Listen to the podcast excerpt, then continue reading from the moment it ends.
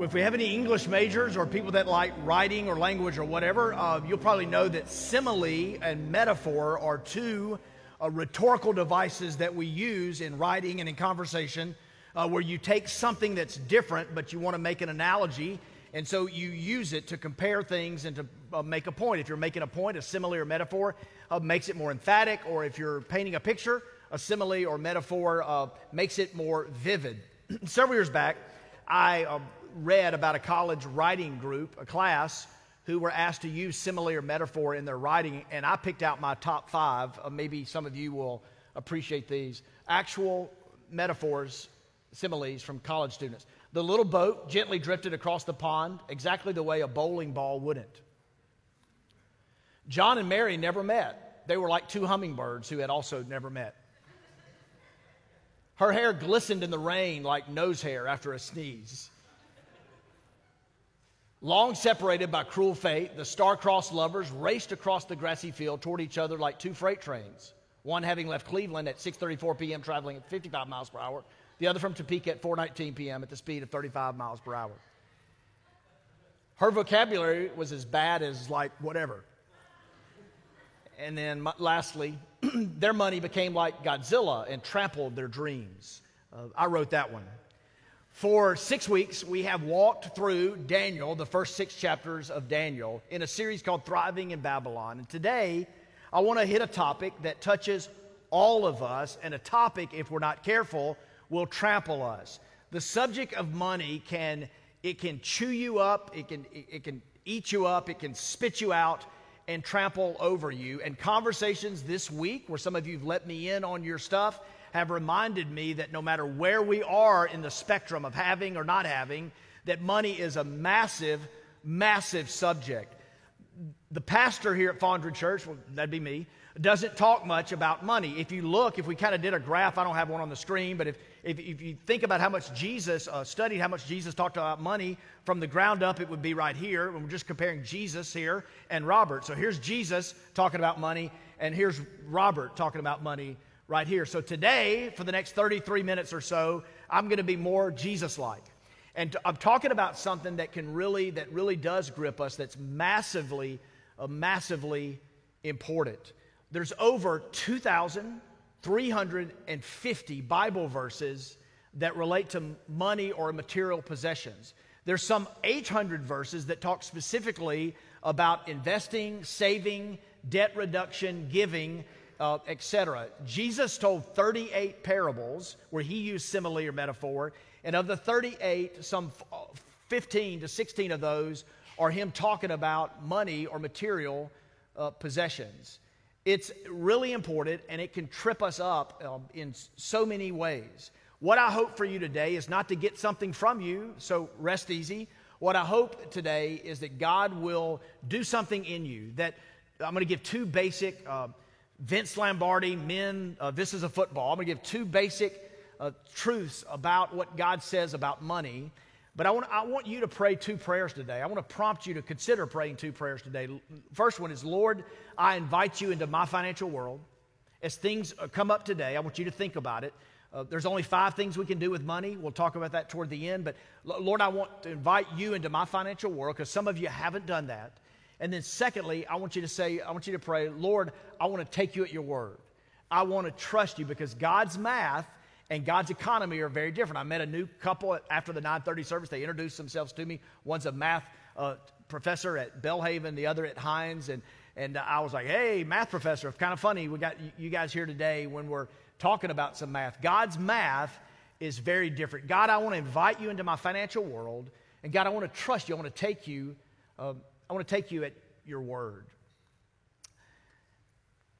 It happens, happens a good bit around here, uh, somewhere between occasionally and often. I will find a journal or diary laying around the church. Uh, our staff uh, can testify to this, but oftentimes I'll see one in the pew because I come in here sometimes. I never sit there during church, but I'll walk around and sometimes pray, pray for the services and pray for you. And I'll, I'll notice a, a, journal or diary in one of, uh, here in the sanctuary in one of our rooms and I'm a preacher, which means I'm mostly honest. So I don't open your diary or journal that, if that makes you feel better, or, or do I?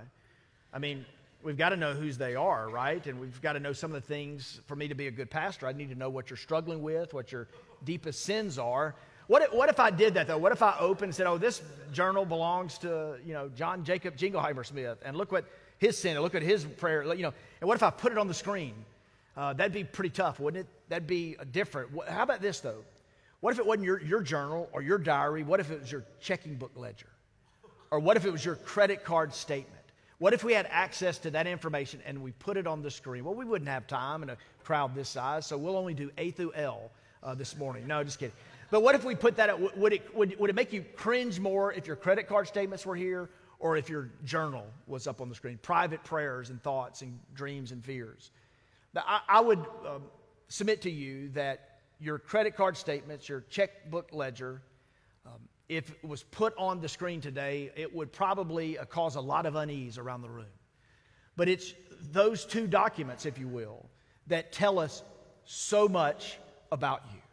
And I think it's why Jesus talked so much about it, because he knows that there's nothing like money and material possessions that, that will act as a chief competitor for our hearts. Incidentally, I didn't mention this at the 930 service. There's no example that I know of in Scripture, in the New Testament, where Jesus is asking for money.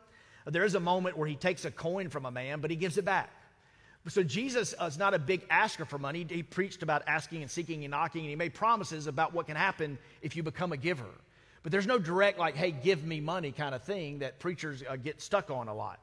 Jesus uh, didn't ask for money, but he talked about our hearts. Because nothing quite can get our hearts like money.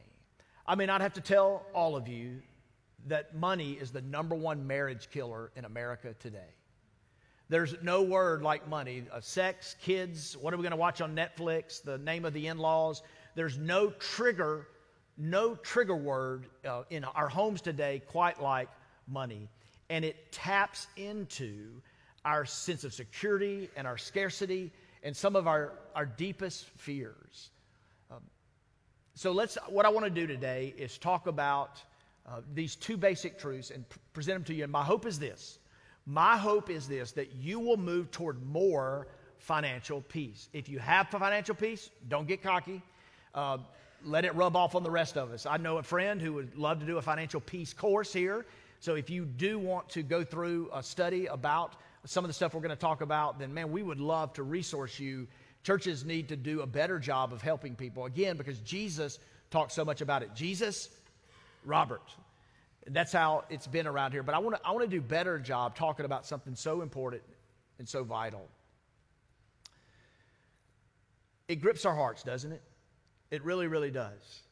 Um, financial peace, when I talk about financial peace, I'm not talking about financial independence, even. I'm not talking about financial arrogance. I'm talking about a sense of priority and arrangement in giving, about saving and spending, and uh, uh the reality that's so missing today of contentment and generosity, and yes, even joy. That's financial peace. Um, I have a friend who told me recently, he goes, Preacher, my goal is I want my cash and my life to run out at the exact same time.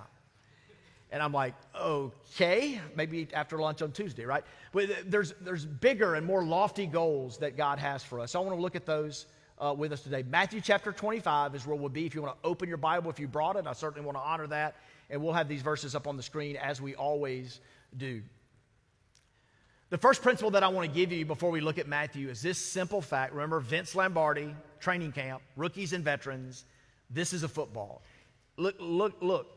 Whether you're a rookie in church or you're a veteran, we need this. God owns it all.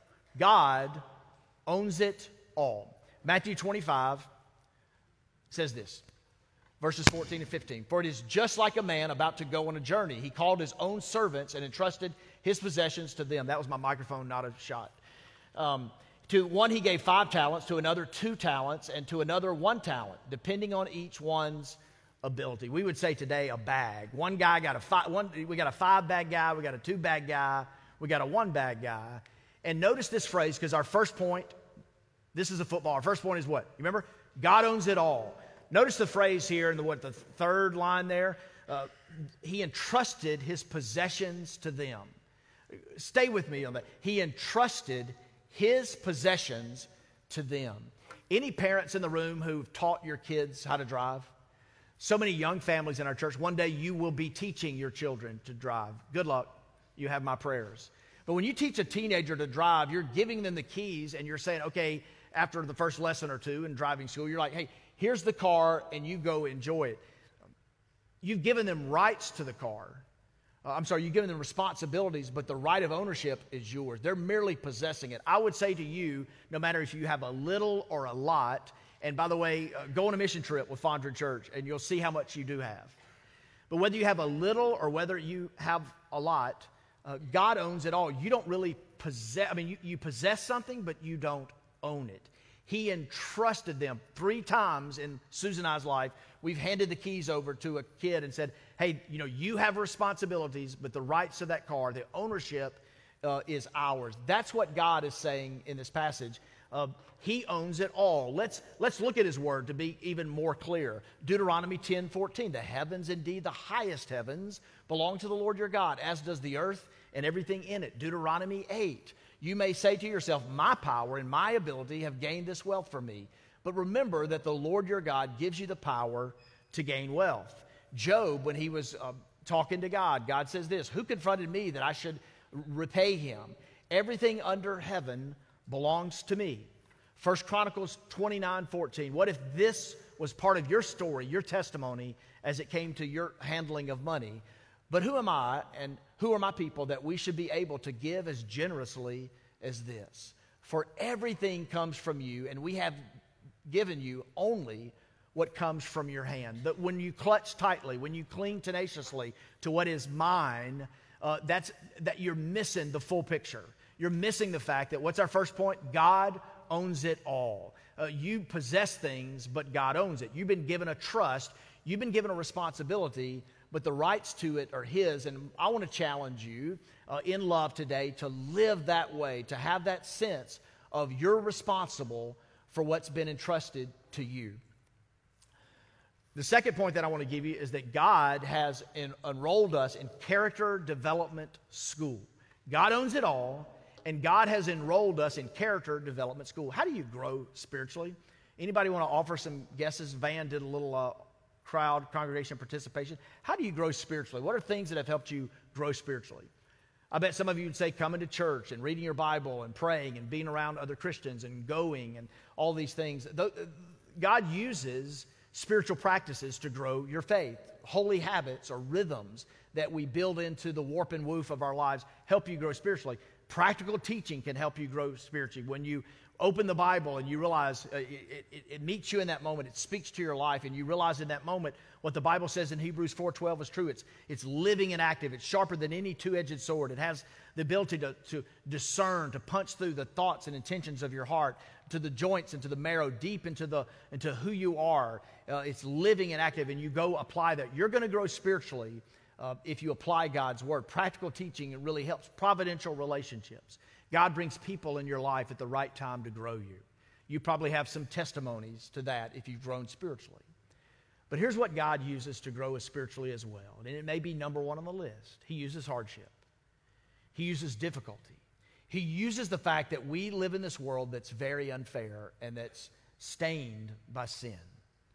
He's going to use many things to grow your character. He'll use jobs, he'll use school, he'll use parents and in laws and kids. He'll use weird neighbors and demanding coaches. Um, he'll use lingering illnesses and tragic events.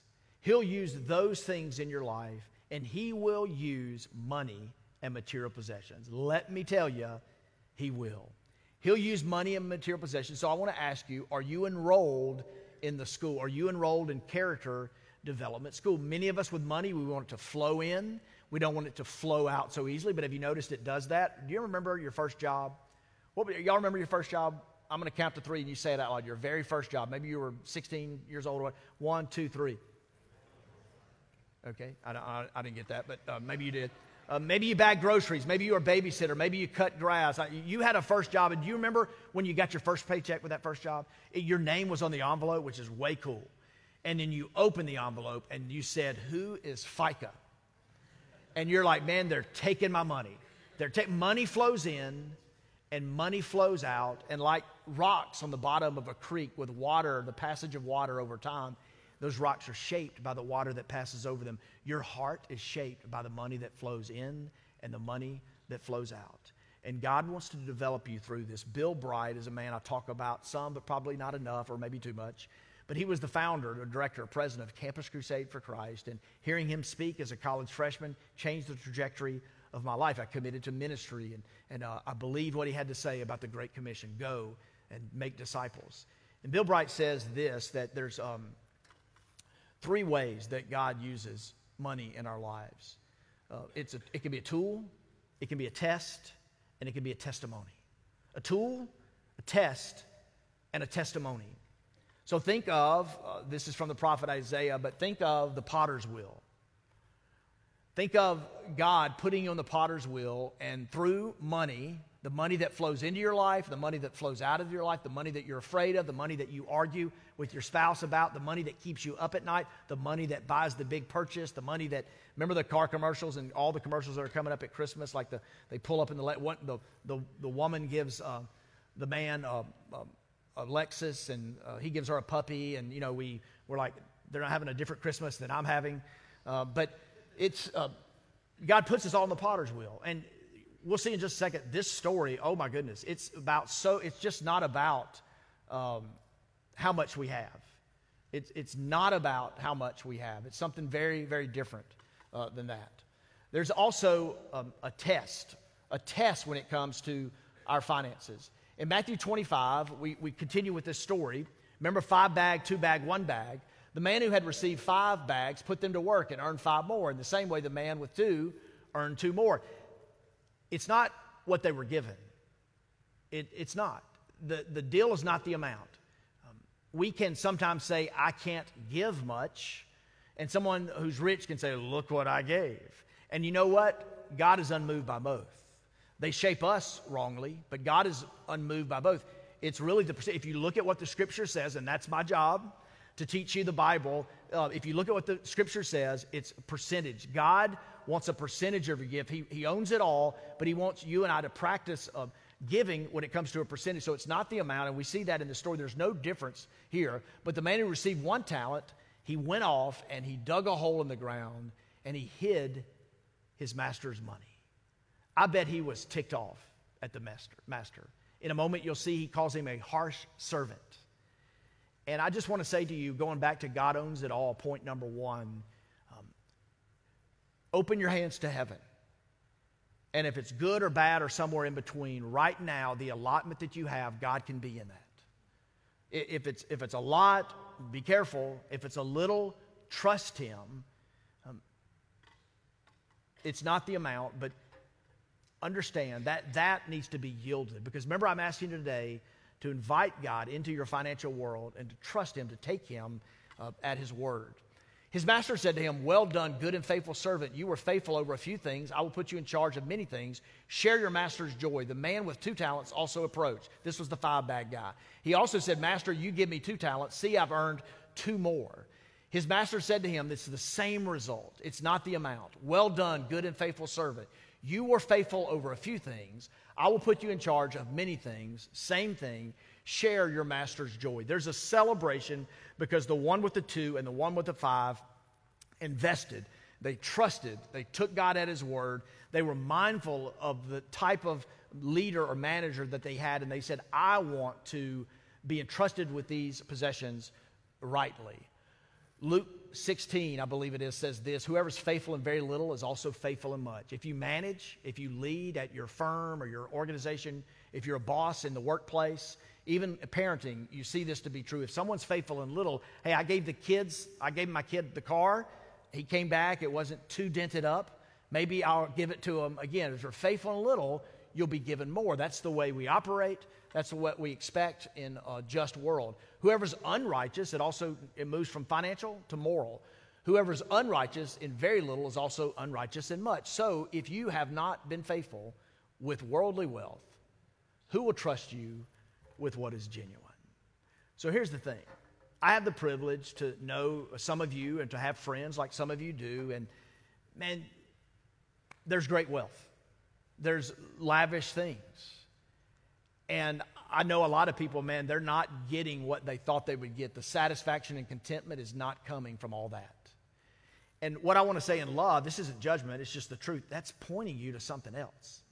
Like some of you, your story, we got some college students, like, you know, y'all are uh, struggling to eat and to get by. You're not really making much money, if any at all, now. But a lot of our meaning in life comes from the struggle to make it, to see Jehovah Jireh, God be a provider. But some of us, we've surpassed that, if you will, and lots is coming in. But we had hoped that I remember my first ministry job, I was making like $16,000 a year. But I learned a guy at a different church down the street was making like $25,000. I'm like, okay. Uh, Newsweek did a survey and they asked people, how much do you need? A pretty widespread survey. The people that made 25,000, the average answer, if you make 25,000, what do you need to make you happy? The answer was 54,000. They asked people who made 100,000, hey, what do you need? Not, not lavish, not something over the top, but what do you need to, to make you happy? The people that, that had $100,000, the answer came back on average as 192,000. So I'm being slightly loose with the math. Basically, for everybody in the room, uh, we need twice as much as we have now. Oh, if I just had twice as much as I have now, then I'll be happy. And that exposes something in our hearts this tool, this test in God's character development school. Something is percolating uh, within us. Here's how he finishes. And if you have not been faithful with what belongs to someone else, who will give you what is your own? So here's this test that's set before us um, a tool and a test. And will we be faithful? When it comes to the tool, will you pray, God, put me on the potter's wheel? I want to invite you into my financial world. I want to take you at your word. I want you to grow my character. And this test that God gives us with money and material possessions, it, um, it mines our motives. It makes us ask what we really value. It makes us, it reveals what we're scared of, what we're putting our security in. It's a, it's a really, really big deal. It's a tool and it's a test. Back to the passage. The man who had received one talent also approached and said, Master, I know you, which he doesn't. You're a harsh man, reaping where you haven't sown and gathering where you haven't scattered seed. So I was afraid and went off and, and hid your talent in the ground. See what see you have what is yours. His master replied to him, You evil, lazy servant, if you knew that I reap where I haven't sown and gather where I haven't scattered. He was afraid and he was ticked off and he had the wrong picture of a loving God. When I put all those verses up there from Deuteronomy 10 and Deuteronomy 8 and 1 Chronicles 29 and all these other, Job 41 11, when I put these verses up there, God owns it all. God said, I own it all. And that's not God's ego. That's not God as an ego maniac uh, leader. That's not God as a hoarder. That's a God who's good. And God tells us He owns it all because He wants us to know. And so many of us, and I've, honestly, the more money, the more problems. I'm quoting a 90s rapper, but it's also biblical. But like you, you, you, you get into that phase and we, it, it, gets twisted in us and, and we forget, we, we lose perspective. God owns it all, but He knows what's good for us. And God owning it all, by the way, can I just say that's a very freeing thing? Like he owns it all. I remember when I was driving an old uh, hoopty car, and I've sort of got one now, but God is good. But I was driving a car and it was making noises, and man, I just drove that thing right into a dealership and it died. And I'm like, and I just I thought God owns it all. And sometimes I live these sermons before I preach them. I'm like, all right, God, you own it all. What are you gonna do with your car? This is your car. And you know what he did? He gave me a new one. And you know, several years later, when the same thing happened, you know what he did? He gave me a new one. I'm not going to preach today that, like, God is Oprah, you get a car, and you get a car, and you get a car, and you get a car. But I do want to say, Susan and I, in our marriage, in the 27 years we've been married, twice somebody's given us a car. And twice those moments were at the very time that we needed them. We didn't ask, we didn't beg or plead or borrow, just God's good provision. When God owns it all, it frees you up to say, God, this car ain't running, it's your problem. And can I tell you, he wants to respond to that. Remember when he says, tithe, test me in this. When you give God your first off the top and your best, he's saying this the only place he says test him. And God wants you and I to trust him in this and test him in it. Um, it's also a testimony, a, a tool, a test, and a testimony. I love Hebrews 13, 5. There's some good stuff in Hebrews about marriage and everything. It says here, keep your lives free from the love of money and be content with what you have. Because God has said, I will never leave you or forsake you. Can we talk for a second how rare contentment is? When you're hanging out with somebody, aren't they just chasing the next thing? When you're restless, when you get to sit down and think for a moment, uh, your mind goes somewhere else, and it so easily goes to what you don't have. And who's content among us? Money, material possessions, is a tool, it's a test, and it's a testimony. My prayer for my life has been for some time now that my life would be marked as a gratitude filled testimony to God's goodness. That even though things around me fluctuate, that God is a good God. He's the giver of good gifts. He's given me, 1 Timothy 6, richly all things to enjoy. He's provided for me in the nick of time at times. He's provided for this church just at the right time and in such a God honoring way. I've seen that, and I want that for everybody. Tyler Hendricks was up here earlier talking about Matamoros and giving and going and all. Um, I remember getting a thank you letter from Tyler. We've been friends for a long time, him and his wife Caitlin. I remember him writing me saying, Thank you for what you've taught me about generosity. But the last several years, he's taught me about generosity.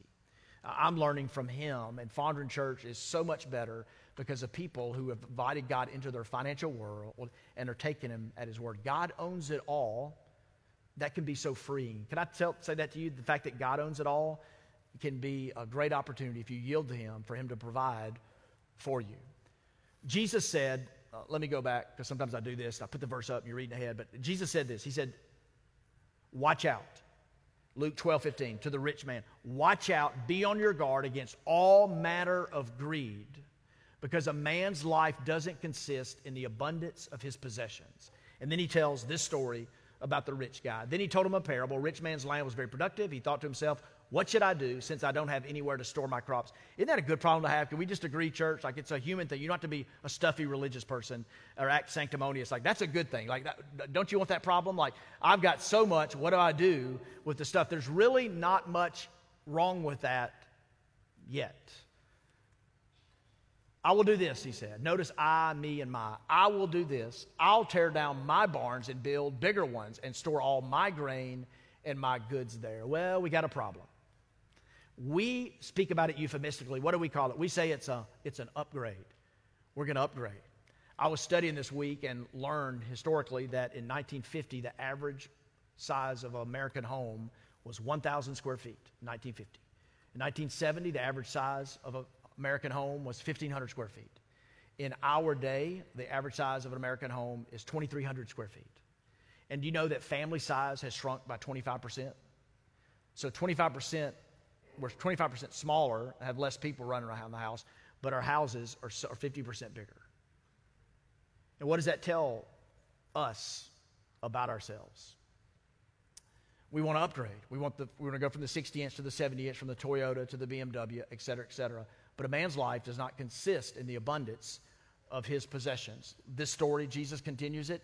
Then I'll say to myself, This rich man, you have many goods stored up for many years. Take it easy, eat, drink, and enjoy yourself. But God said to him, You fool, this very night your life is demanded of you. And the things you have prepared, who, whose will they be? That's how it is with one who stores up treasure for himself and is not rich toward God. Fondren Church, let us be rich toward God. Let us learn what it means to invite God into our finances, to take Him at His word, to realize His math is better than our math. And let's learn to be rich toward God it was Lewis, C.S. Lewis, who said that what we weave in time, we wear in eternity. Your investment now, look, it's upon the preacher. It's incumbent on the preacher to preach this sometimes. Uh, you're living now, and it's not just going to be over. It's not you only live once. It's you, you need to be faithful now because you will reap in eternity. We need to hear that. That's healthy. Only God's grace gets us in.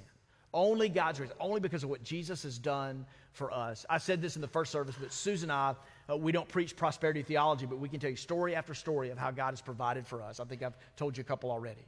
But we don't give to receive.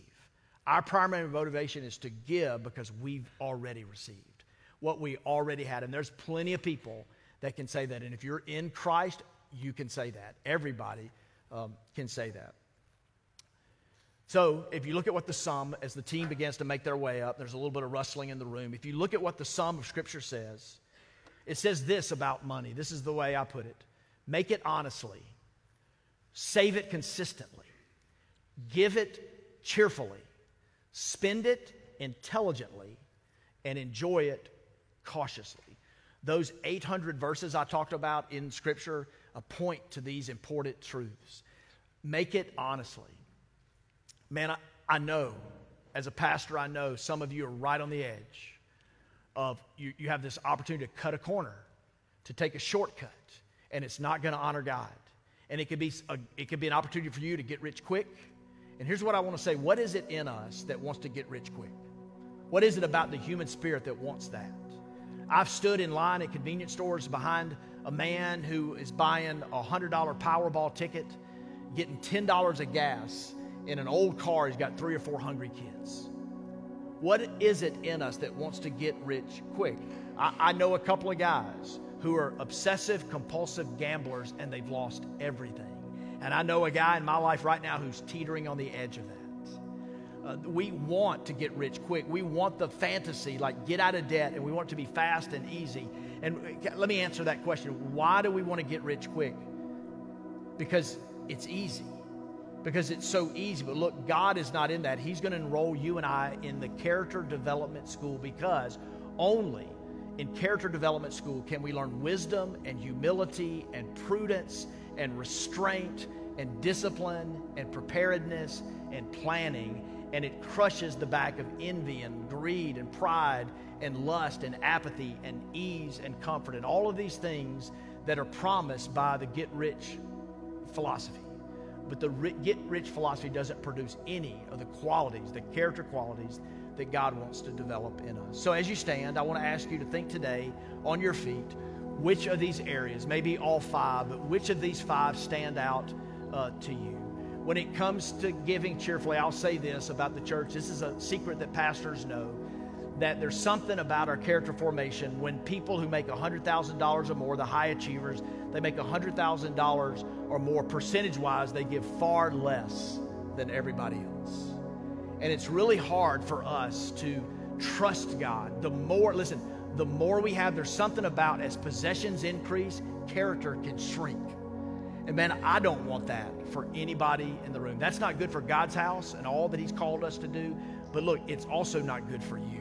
God has called you for more. And some of you know how to make money. I want to challenge you, using the words of another pastor, to, to think about how you can not increase your standard of living, but increase your standard of giving. They were in the first service, and I, I called attention to them without pointing to them, but um, a couple that we love, they he got engaged on a rainy day on our steps out here years ago. We married him right here. We've watched them have babies. And they felt the call to move into foster care and adoption. And this week, um, Mississippi brought them a little three year old girl. This week, we've been praying for them in the Daniel series, uh, Thriving in Babylon. We prayed for them to have courage. And this week, they stepped up to the plate. They're so overwhelmed. At staff meeting this week, we prayed for them and we text bombed them all at the same time and said, We love y'all. We're with you. We know this is difficult. A little three and a half year old girl came to live with him. Isn't that great? I mean, it, like, can we just applaud that, right? I mean, that is just a, that is such a good thing.